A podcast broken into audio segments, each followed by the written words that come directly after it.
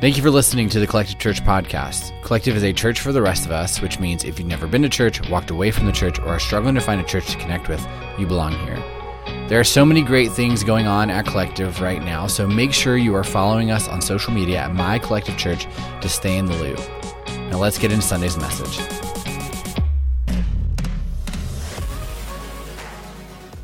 Happy Mother's Day, Collective. Uh, we know, like CT said, today is a day that brings all the feels, doesn't it? And you kind of sit in this place of maybe joy and sorrow. Maybe there's, you know, pain and hope, or just everything in between. And so we want you to know that we're thankful that you're here with us today. Uh, every few years, I share a Mother's Day poem with our church that I love. I heard this uh, before my wife and I ever had kids, and I felt like it spoke to us in that season, and it speaks to us today. And so I'm going to share it with us this morning. It goes like this It says, To those who gave birth this year to their first child, we celebrate with you. To those who lost a child, we mourn with you.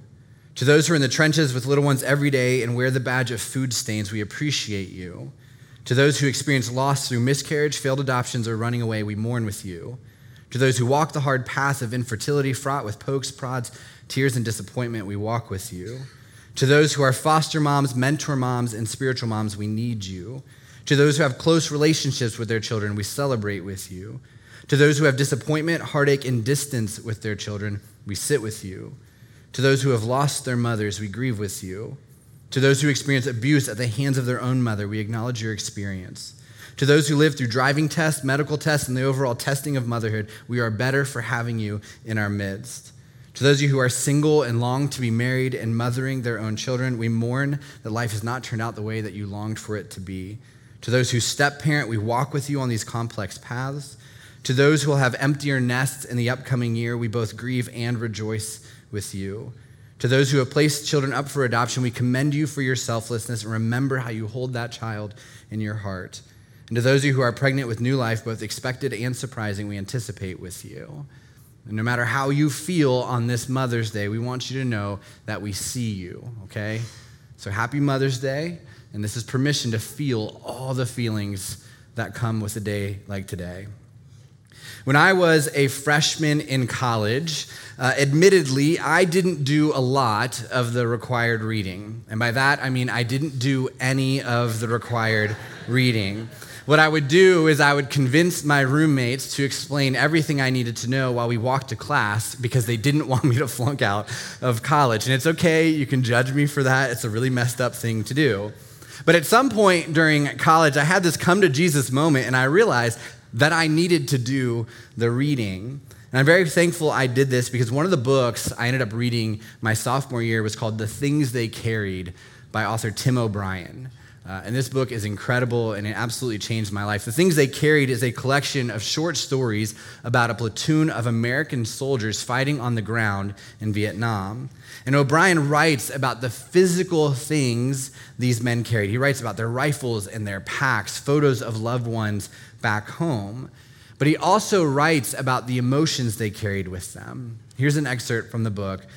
He wrote, They carried all the emotional baggage of, of men who might die grief, terror, love, longing.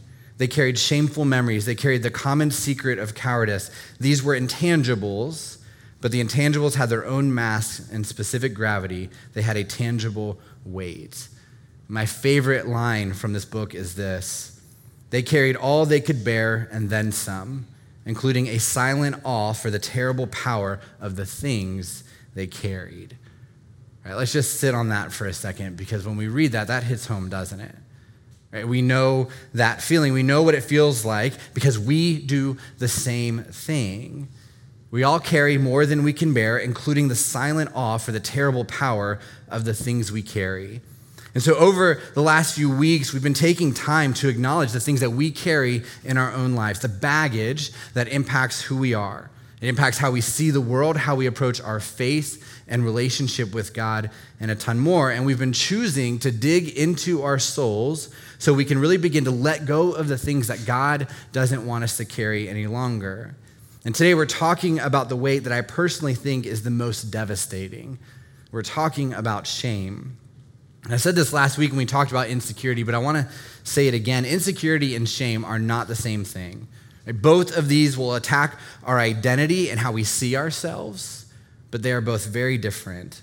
Insecurity is this feeling of not being good enough, and really it's a lack of self confidence in who we are. But shame is the intensely painful feeling or experience of believing that we are flawed and therefore unworthy of love and belonging. Insecurity can lead to shame, and shame can lead to insecurity, and we can carry both of these things at the same time, but they are not the same.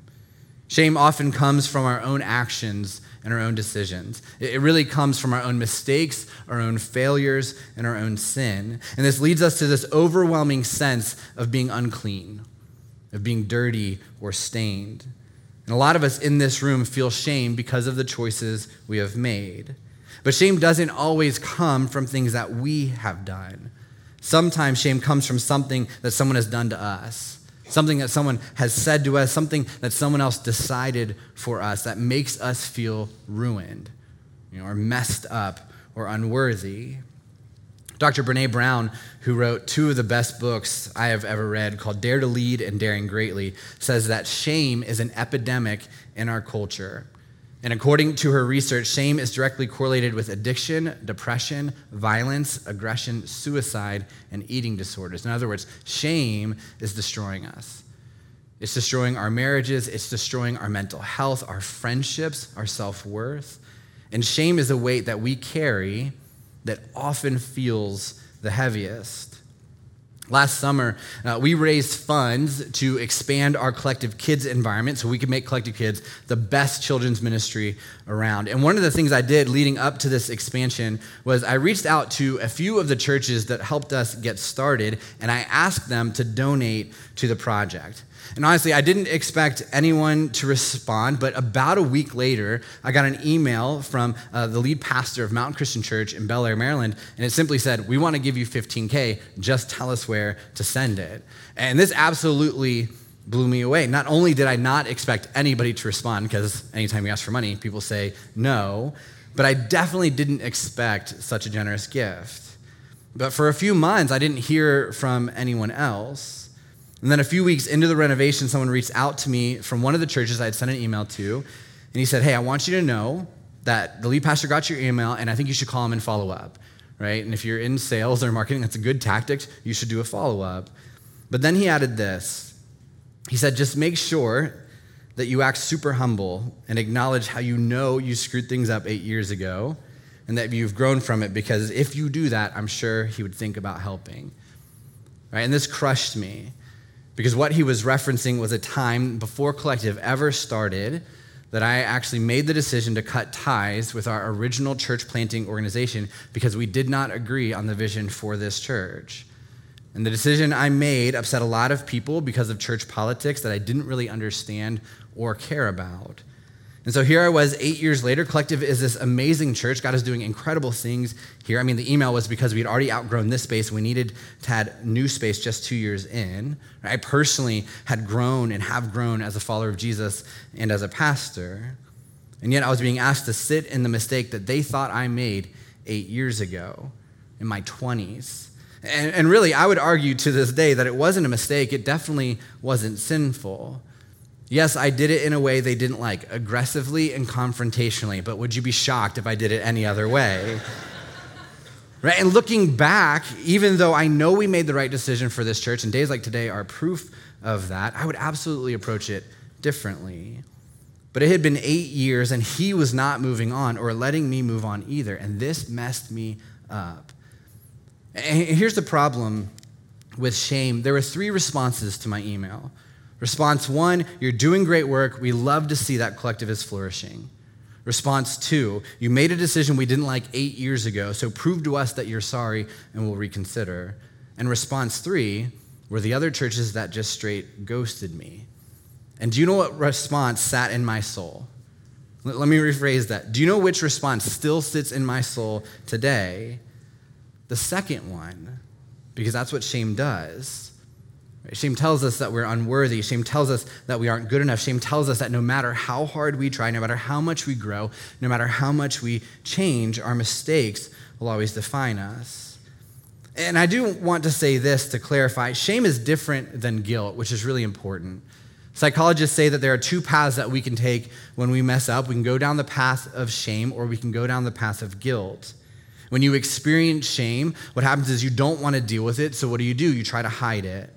You bury it deep down so it doesn't see the light of day. But if you realize that you are guilty, you'll deal with it.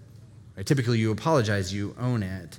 Right? Shame is about who I am, guilt is about what I did. Shame says I'm a bad parent, guilt says I didn't show enough patience with my kids. Shame says I'm a horrible person. Guilt says I didn't treat that person as uncommon. Shame says I'm a terrible husband. Guilt says I hurt her feelings and I need to apologize. Shame says I'll never be who God wants me to be. Guilt says I chose my way over God's and I need to repent of that. Shame keeps us stuck. Guilt moves us forward. Right? Shame is about me and how I see myself when I mess up. But guilt is about others and me working to make things right with those I have hurt. And so shame is something that we all experience, but here's something that we have to understand about shame shame doesn't come from God. It doesn't. Shame does not come from God. Shame isn't a tool that God uses to try to force us to be better people. This isn't a weight that God lays on us so we know just how bad we are, so we know just how much we need Him. That would be passive aggressive, and God is not passive aggressive. God doesn't use shame to get us to love him. When God created the world, shame wasn't a part of it. In fact, in Genesis 2, when talking about Adam and Eve, it says this Now the man and his wife were both naked, but they felt no shame. Right? They were living free of shame. But as the story goes, Satan begins to tempt them into disobeying, and they do. Right? Adam and Eve mess up. They choose their own way over God's. They eat of the tree of knowledge of good and evil after God told them not to. Right? Putting it simply, they sin. And this is what happens next in Genesis 3 7. It says, At that moment, their eyes were opened, and they suddenly felt shame at their nakedness. Right? Notice the change. Right? Shame entered the world when sin entered the world, when pain entered the world, when brokenness entered the world. Jumping ahead a few verses, let's look at how God responds to Adam and Eve, though. Verse 9, it says this Then the Lord God called to the man, Where are you? He replied, meaning Adam. He said, I heard you walking in the garden, so I hid. I was afraid because I was naked. And so what Adam is saying, he's saying, I was afraid because I messed up. Right? And so I'm, I'm hiding. And we do the same thing. We hide from God because of the shame we carry, but God seeks out Adam and Eve in their hiding in their shame, in their sin, and God is seeking us out as well. He doesn't want us to hide. He's asking the question to us Where are you? Why are you hiding? You don't need to feel unworthy. You don't need to feel unlovable. Where are you? And here's how God responds to Adam in verse 11. He asks the question Who told you that you were naked? This is one of my favorite moments in the Bible. I feel like he's a parent. I do this with my kid all the time. Like, why are you naked right now? Like, what's happening? Right? And this is God approaching them in the way of a loving father. It's one of my favorite moments. And God finds Adam and Eve and he asks them, Who told you that you were naked? And what God is saying to them is, Who told you that you needed to be ashamed? Right? Yes, you screwed up. Yes, you sinned. But who told you that that was your identity now? Who told you that you needed to hide from me? Who told you that? And God is asking us the same thing. Who told you that you are unworthy of love and belonging? Because God never asks us to make our sin or someone else's sin our identity. He never requires that our mistakes become who we are. God sees us and our brokenness and asks, Who said those things to you? Brene Brown says that shame has two loop tracks. The first is you are never good enough. Shame repeats over and over again that you are not a good enough husband, not a good enough mother, not a good enough friend, not a good enough employee, not a good enough follower of Jesus. The second loop track is who do you think you are? This is the track that plays as you try to break free from the weight of shame in your own life, as you work to step up in your marriage to be a better spouse, as you try a new parenting tactic and try to spend more time with your kids, as you fight to get out of debt, as you put yourself out there. Shame asks, Who do you think you are? In Daring Greatly, Brown reflects on the tension that women specifically feel in regard to shame. And all the statements I'm about to say are from that book. She says, Be perfect, but don't make a fuss about it. And don't take time away from your family or your partner or your work to achieve your perfection. Don't upset or hurt anyone's feelings, but say what's on your mind. Dial the sexuality way up after the kids are down, the dog is walked, and the house is clean, but dial it way down at the PTO meeting. Just be yourself, but not if it means being shy or unsure. There's nothing sexier than self confidence. Don't make people feel uncomfortable, but be honest. Don't get too emotional, but don't be detached either. Too emotional and you're hysterical, too detached and you're cold hearted. Ladies in the room, does this sound about right? Do you sit in that tension every single day? And all of this comes down to this idea of wanting to be enough. And, and shame, what it does is it hides in the should. I should be better. I should do more. I should look this way, be this way, act this way. Women will work hard to be the perfect wife, mom, employee, friend, Christian. And they do this so they can call themselves and they can look at themselves and realize, am I doing it good enough? And they will become highly critical of themselves and of others as a way of hiding their sense of shame. Women constantly play the superior inferior game. I'm better than you, I am worse than you. And either way, I don't have to be real with you. I'll be nice to you and slam you behind your back so I feel better about myself. They'll become codependent, co addicts, or control freaks in order to gain love and security and not have to feel their shame. I will let you control me or define me, or I will try to control you or define you. And all of that is a way of hiding from shame. Man, let me talk to you for a minute. You already know this, but shame has the exact same message for you. You are not enough. It's the same voice. But for men, it's primary, it primarily revolves around performance and capitalizes on our failure. And the moments where men fail, the voices we hear echo what we've heard in our past. You are weak. You are not a man. You are not enough. You're not the provider you should be. You're a screw up. You're a failure. You are worthless. Shame is about failure for men. It's why getting fired or messing up as a parent or underperforming in any way, shape, or form is literally one of the most shameful things that we can experience in our lives. So, men, when we experience shame, what do we do? Usually it's one of two things. We either shut down entirely, especially emotionally, or we get really, really angry. And so we either get really passive or really aggressive, but they're both just ways that we try to hide our shame. Because, men, we've all grown up with a lot of experience of when we were weak, when we fell short, when we failed, and other people pounced. Right? Maybe it was your dad. Maybe it was a spouse or an ex girlfriend. Maybe it was a leader that you trusted. Maybe it was your friends. And we try to hide behind being really passive or really aggressive. And so, going back to Adam and Eve and understanding the loop track that plays in our minds, we have to ask ourselves why am I hiding? Right? Why am I hiding behind the anger or the addiction or really just the facade? And the second thing we have to ask ourselves is who told me that? Right? Who told me that I was unlovable? Who told me that I was unworthy? Who told me that I am defined by my sins and my failures? In the Bible, the word shame is most closely related to the word disgrace, meaning not grace or non grace. It's this idea of not deserving grace. It's the sense of being too broken, too sinful, and too messed up. That is what shame is. And so let's think about this for a moment. Disgrace is believing that we aren't worthy of grace, and shame keeps us stuck carrying the weights we shouldn't be carrying because we think we deserve the pain, we deserve the loneliness, we deserve the grief. But grace is getting something better than we deserve. Right? Grace is endless second chances.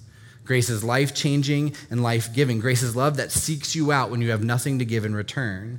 Grace is love coming at you that has nothing to do with you. Grace is being loved when you are unlovable. And there is no catch. There are no loopholes that disqualify us. Grace is not contingent on anything that we've done for God, but what God has done for us because there's nothing you can do to make God love you more, and there's nothing you can do to make God love you less. That is grace. And so write this down. The only way to truly let go of shame is to truly experience grace. You want to be free from the shame you are carrying from your divorce, it's grace. You want to let go of the weight of years of addiction and the impact that has had on your family and your faith and your self worth, grace. You want to heal from the affair, grace. You want to let go of the stigma that comes with battling mental illness, the suicidal thoughts, and the suicide attempts. Grace. It is grace and always grace. The problem, though, is that this world is full of ungrace. That's why everything feels heavy all the time. Right? That is why we feel so stuck in our shame. The world is great at making us feel like we are a disgrace. And so here's the second thing I want you to write down today true grace only comes from God. In the book of Hebrews, he also writes this in Hebrews 12 1. It says, Let us strip off every weight that slows us down, especially the sin that so easily trips us up, and let us run with endurance the race God has set before us. Right? The author is talking about the things we carry, things like shame.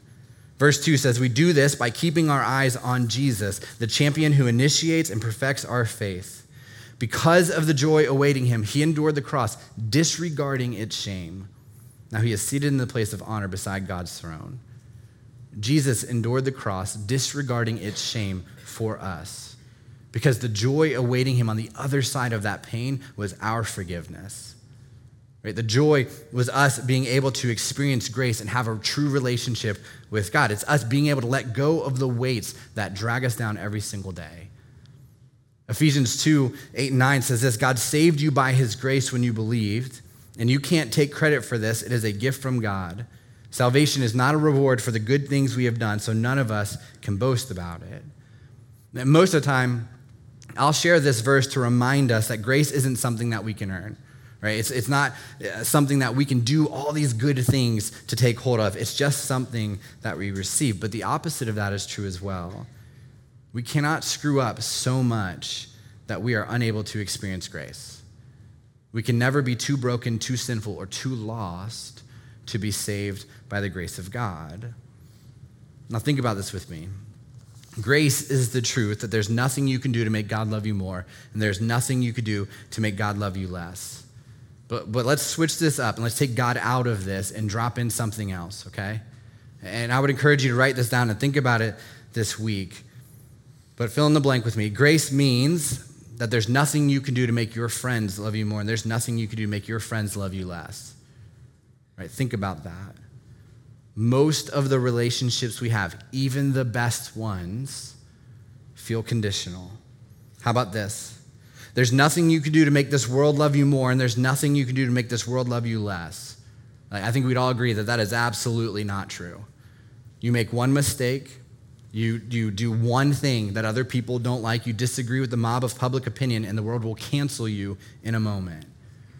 How about this? There's nothing you can do to make social media. I'm not even going to finish that one. That's not worth it. You all know that one. But how about this? There's nothing you can do to make your parents love you more, and there's nothing you can do to make your parents love you less.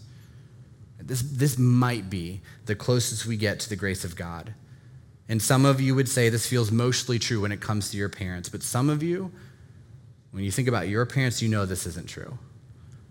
Last one there's nothing you can do to make, your, make you love yourself more, and there's nothing you can do to make you love yourself less. Now, I'll just speak for myself on this one, and I'll say that I know this isn't true. I am harder on myself than anyone else. The shame I carry in my life has way more to do with me and my belief that's who I am than anyone else.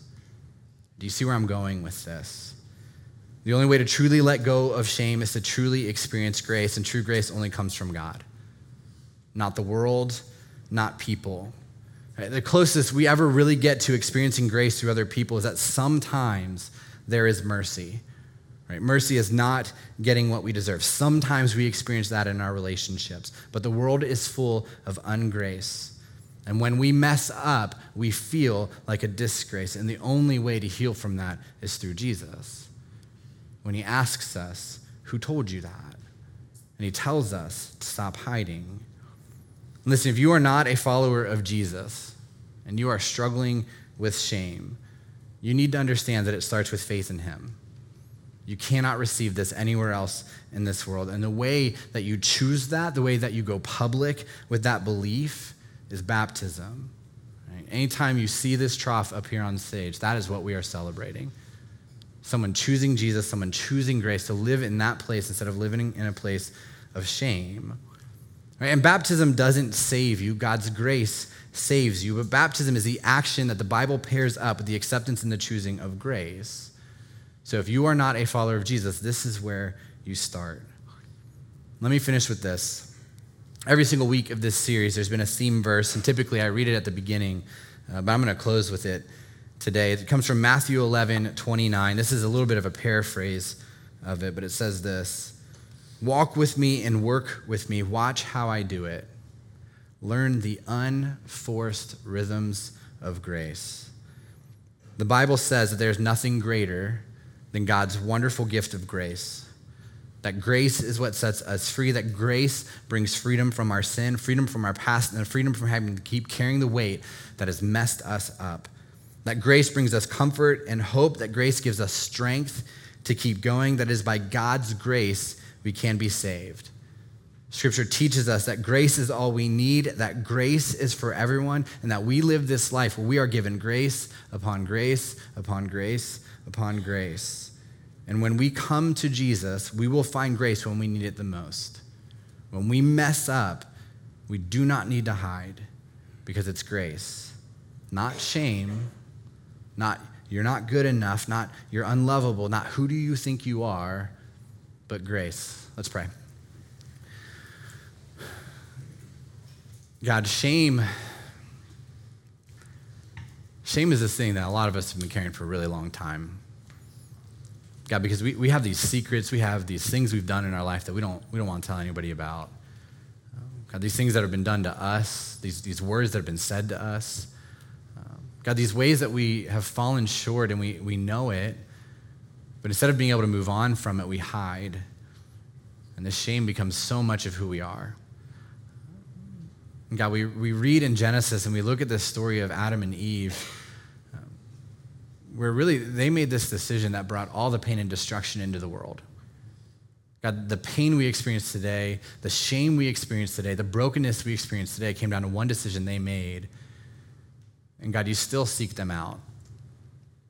God, you still look at them and say, Where are you? Why are you hiding? Who told you that you needed to do that? And God, you did that even though you knew what came after that sin. That's pain we still feel today. So, God, I pray that we, when we think about these things that we're carrying, when we think about shame, we understand that you are seeking us out in that pain, in those mistakes, and in that brokenness. And God, you're asking us, who told you that? God, who told you you're unworthy? Who told you you're unlovable? And God, I pray this week we really wrestle with what does this look like in our life when we begin to truly let go of the shame that we carry. God, this weight that brings us down that impacts everything we do. God, it impacts our marriages and our mental health, our self worth. Really, God, it impacts days like today in ways that we don't want it to impact anymore. And God, ultimately, we're thankful for grace. God, we're thankful for endless second chances. We're thankful that there's nothing we can do to make you love us more, and there's nothing we can do to make you love us less. But God, I pray that we can live in that place. God, that we understand that we can't receive that anywhere else in this world. We can't give it to ourselves. We don't get it from people, but only from you. And God, when we truly embrace that, that's when we begin to let go of our shame. God, we thank you and love you and pray these things in your name. Amen.